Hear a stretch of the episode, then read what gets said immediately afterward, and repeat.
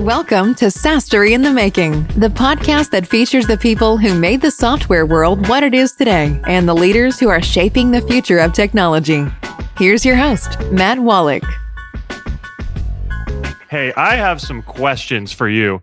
Do you know what it takes to go from a legacy software solution and transform that into a SaaS product? And what are the complexities and the challenges that go along with that? And also, how do you overcome objections? How do you handle those objections? We're going to talk about all of that and more today. This is Sastery in the Making. I am your host, Matt Wallach, and I'm thrilled to be joined by my special guest today, Jonathan Bald. Jonathan, how you doing? I'm doing well, Matt. Thanks for having me. Absolutely. Happy to have you here. Let me tell you guys a little bit about Jonathan. He is a sharp cat. He works with RSA. He's the Regional Vice President of Enterprise Software Sales for Canada and the Eastern U.S.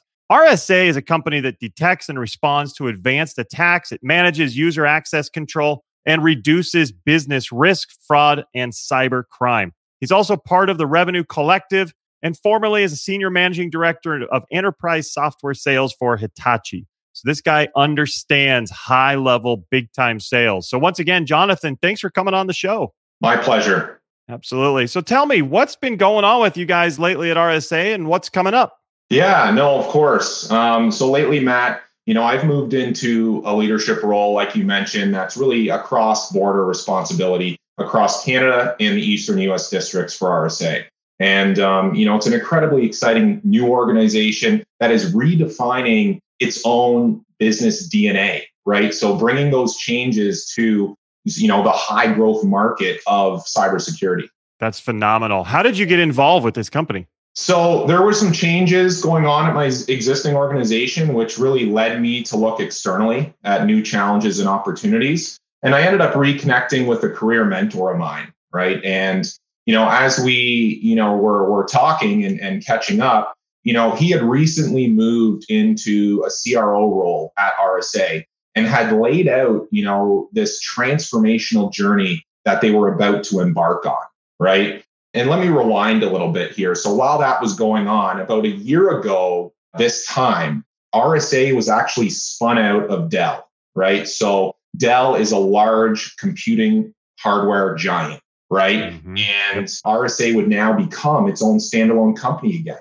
So you have RSA, which is about a 40-year-old cybersecurity technology company born out of MIT, right? And it's based out of Bedford, Mass. So arguably, the reputation that follows RSA is it's really this gold standard in cybersecurity software. And so in 2006, they were acquired by EMC, and then EMC was acquired by Dell in 2016. So you have this very sort of unique situation where you have a discrete business, RSA, that has been operating sort of under this management and oversight, from these large organizations that has now been spun out after 15 years of that and is now essentially a standalone, completely autonomous organization that has full control over its own destiny, right? So essentially, RSA is like a 40-year-old startup going through this monumental SaaS transformation. That's amazing. And I want to jump into that in just a sec. But first, you did mention something right there at the beginning that I kind of caught. You had a mentor that got you into this. So I want to understand, because I highly value mentor relationships. So how important is that to you, Jonathan, to have mentor or multiple mentors help you and guide you through your career and what you're doing? I mean, Matt, it's critical. And I'm sure you can attest to this. And, I think most people, they come to the assumption of like, okay, I have one career mentor, but the important thing to know is you can have multiple mentors for multiple facets of your life, right? Personally, professionally, you can have specific role mentors, you can have leadership mentors, and they really act as like a pseudo life coach, but also a sounding board, for any challenges and obstacles you may be, encountering in your day-to-day. But I think the key factor to a mentor is they're not your direct boss, right? Because then you maintain sort of that arm's length relationship where they're not having to sort of manage you on a day-to-day basis, but they can provide advice and guidance, in certain situations. So mentors are critical, right? Everyone has been in certain situations at some point in time you're not encountering these new challenges, you know, for the first time, right? So someone's been through it, someone's done it before. How can you leverage that experience to, you know, improve the way you handle those challenges or obstacles, right? So leverage your knowledge, leverage your network. Career mentors can be incredibly powerful. I completely agree. And career mentors, but also mentors if for what you're doing right now. So some people have sales mentors, some people have a mentor to kind of help them understand their personal life. So whatever you're doing, I fully believe in mentors. And I agree. I have multiple mentors myself. So I love hearing that from you. It sounds like it's been a really positive thing getting you into RSA. It has. And when we reconnected, you know, so through that discussion that we had after, let's say, not talking for about 7 or 8 months or a year even, you know, we both realized that there was a new opportunity, you know, to work together and drive real impactful change in this new RSA. You know, he was moving into that CRO role and he was really looking for leaders to help him redefine, you know, the company from the ground up. I mean, we're talking a new go-to-market, new product and pricing, packaging, organizational structure. I mean, everything. That's awesome. I love it. So let's talk about that, because I want to understand RSA was a legacy solution, the old on-premise deal, everything. And you guys made the decision to make that switch from that old on-premise legacy type thing and move it over to a SaaS product. So talk to me about what were the reasons behind making that decision and that change? Sure. You know, of course. And as you would imagine, customers were at the center of all of this. So let me baseline quickly a little bit. So before SaaS, you know, customers traditionally would buy software with a one-time large licensing fee, and they would have to then deploy that software on their own infrastructure that was on-premise within their own real estate environment. So that means they had to provide the hardware and computing resources and would be fully responsible for managing and maintaining that environment. That means, first of all, having the real estate for the server infrastructure, right? Providing the power, the cooling, the hardware the software runs on, and it needs to be in some sort of data center type of environment. And on top of that, you need all the human resources to sort of manage that footprint as well. So in addition to that sort of one-time upfront large license, you would then have to pay an annual maintenance fee. And that maintenance fee would allow you to contact the vendor for support tickets. If something went wrong with the software, you know, it provided you with upgrades and patches. And, you know, it really was this sort of very complex and lengthy consumption model that wasn't very flexible and agile, you know, really to support the velocity of change at which our business environment, you know, operates at, right? So you can almost feel, you know, the molasses, right? Like as you think about this process, just slowing you down, you know, throughout this buying process, but also throughout operating the technology in and of itself. Yeah, absolutely. You guys have plenty of molasses up there in Canada too. Yeah. I'm glad you talked about all that, because when I got into SaaS in the mid 2000s, we were the first one in our industry to be a SaaS product. Everyone else, there were 30 competitors at the time, were an on-premise legacy solution. And at first, our market was very leery about it. Obviously, SaaS was new. People were worried about this whole cloud thing. Is my data safe? And how would, what if I don't have internet? Can I access it? All of that was what we had to face before we even had to sell them on the product. We had to sell them on the format. Now, what we did was we learned exactly how to educate the market against the old way, the legacy on-premise, and to let them know, hey, what if there needs to be an upgrade? Well, you've already bought the thing, so now you have to pay for an upgrade. What if somebody upgraded on your team, another somebody else didn't, and now you know you've got different versions running? So what if they come out with a whole new thing and it's not forward compatible? You have to buy the product again. So we would go deep on education around the pros and cons of the different types of solutions. So I love it that you guys made this change, because I know that it's difficult. So what would you say have been some of the biggest challenges you faced as you've been making this huge shift, Jonathan? Yeah, no, Matt, I mean, critical. I think the main two functions that really drove this change, and you called them out, was really, you know, customer desire, right? So customers' buying behaviors changed. And, you know, we're in right now, you know, what's defined as the subscription economy, right? So as individuals, consumers, right, as retail buyers, you and I every day, you know, we expect, you know, to buy through certain channels, right? We expect to be able to sign up for products and services on demand, and we expect no contractual commitment, and we expect all that to be delivered instantaneously. And because we expect that through our regular day-to-day personal lives, we've taken that expectation to our professional lives as well. And as we act as business buyers representing the companies we work for, we now have those same expectations from the partners and the technologies that we consume in the B2B space. So that, I think, is really, that was the big monumental shift of everyone getting on board and saying, listen, our customers want X and we are delivering Y. We need to get better aligned with how our products are priced, packaged, consumed, contracted.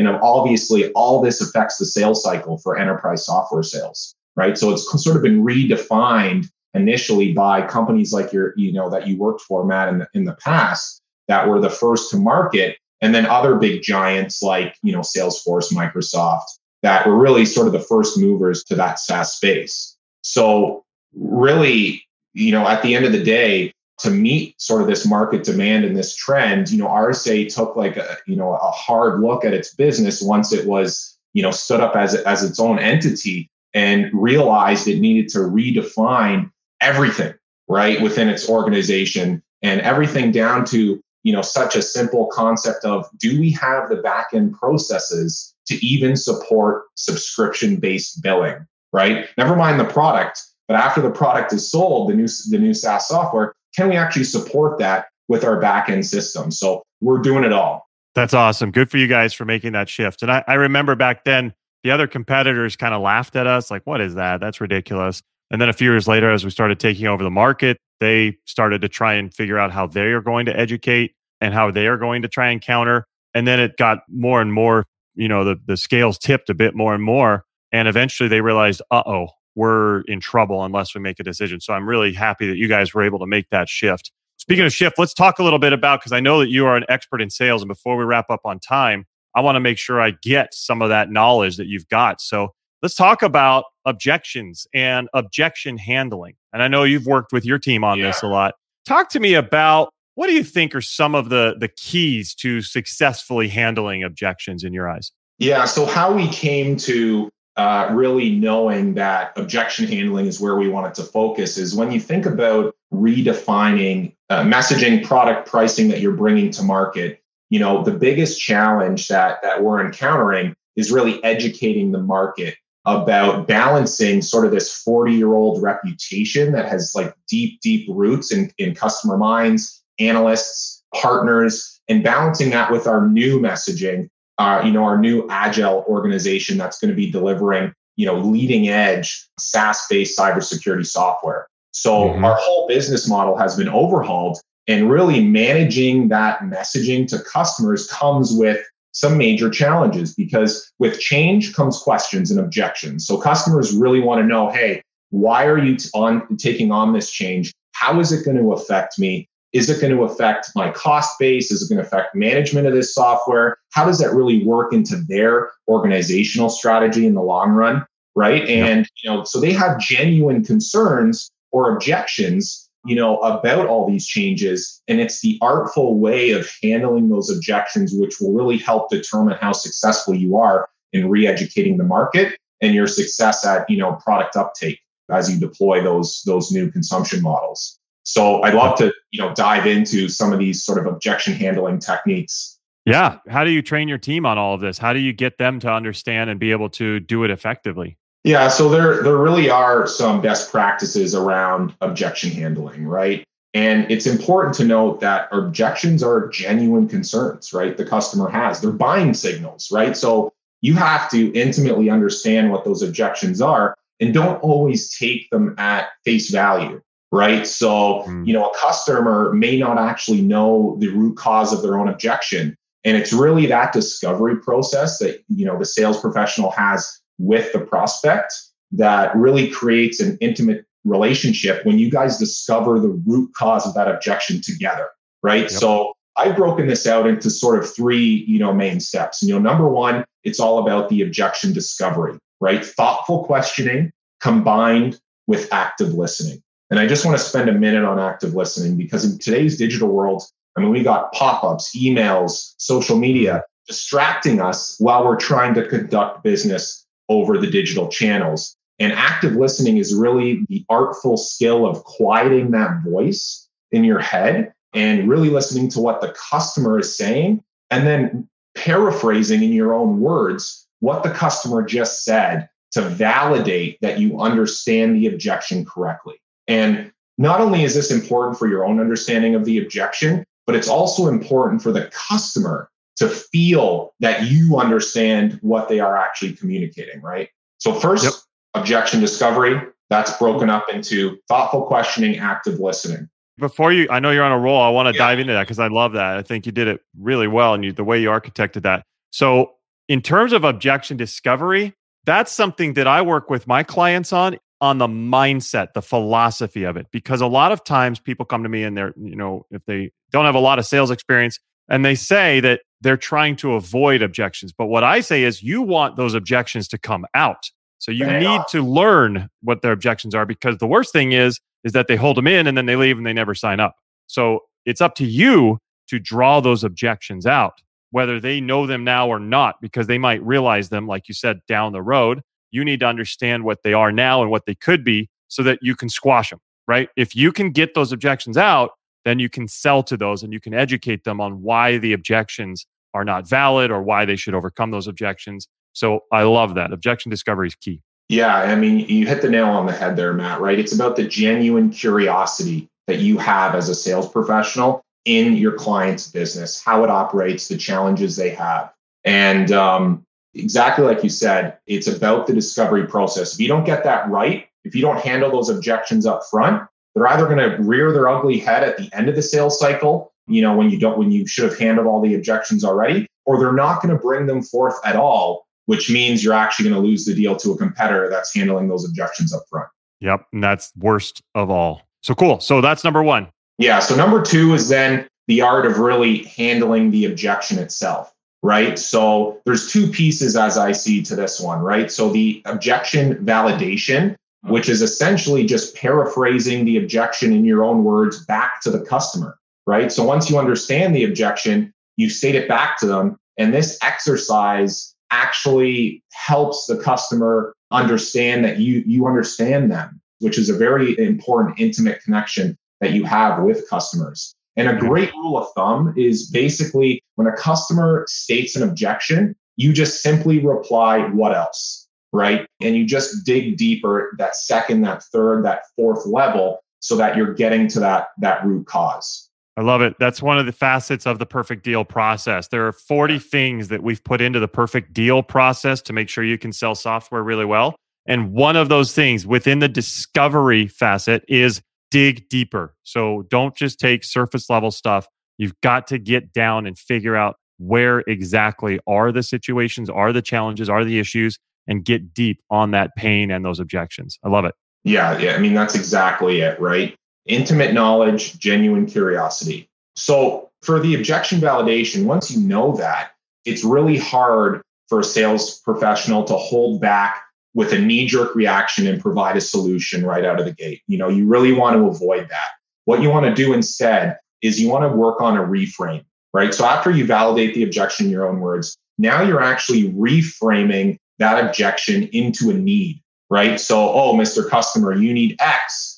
Is that valid? So I can walk you through, you know, a quick example, right? So a customer, Matt, you may say, you know, implementing new software in our environment is too disruptive right now, right? That's a valid objection, right? They're worried about complexity in their environment. The sales rep may respond with something, Mr. Customer, that's a valid concern. It seems like you're worried about complexity, right? I'm posing the question back to you in my own words. And the customer may come back and say something like, yes, I'm worried about complexity. Next quarter would be a better time to revisit this project, right? That's a red flag. We're looking as sales professionals at velocity. We're driven quarterly. So how can I reframe this and bring this back? So the sales rep could answer that statement, something along the lines of, hey, Mr. Customer, sounds like you need to see a demonstrated implementation success plan in complex environment similar to your own, right? So you're reframing the objection as a need. They validate that you understand the need, and then you deliver, you know, a solution, right? After you understand that reframe. So it really is this artful sort of strategic, almost scientific way to not only, you know, dig deep on the objection or concern itself, and then validating that with an action plan or a prescribed next step for the customer. Perfect. Yeah, I love it. I think that's a great way to do it. Well said.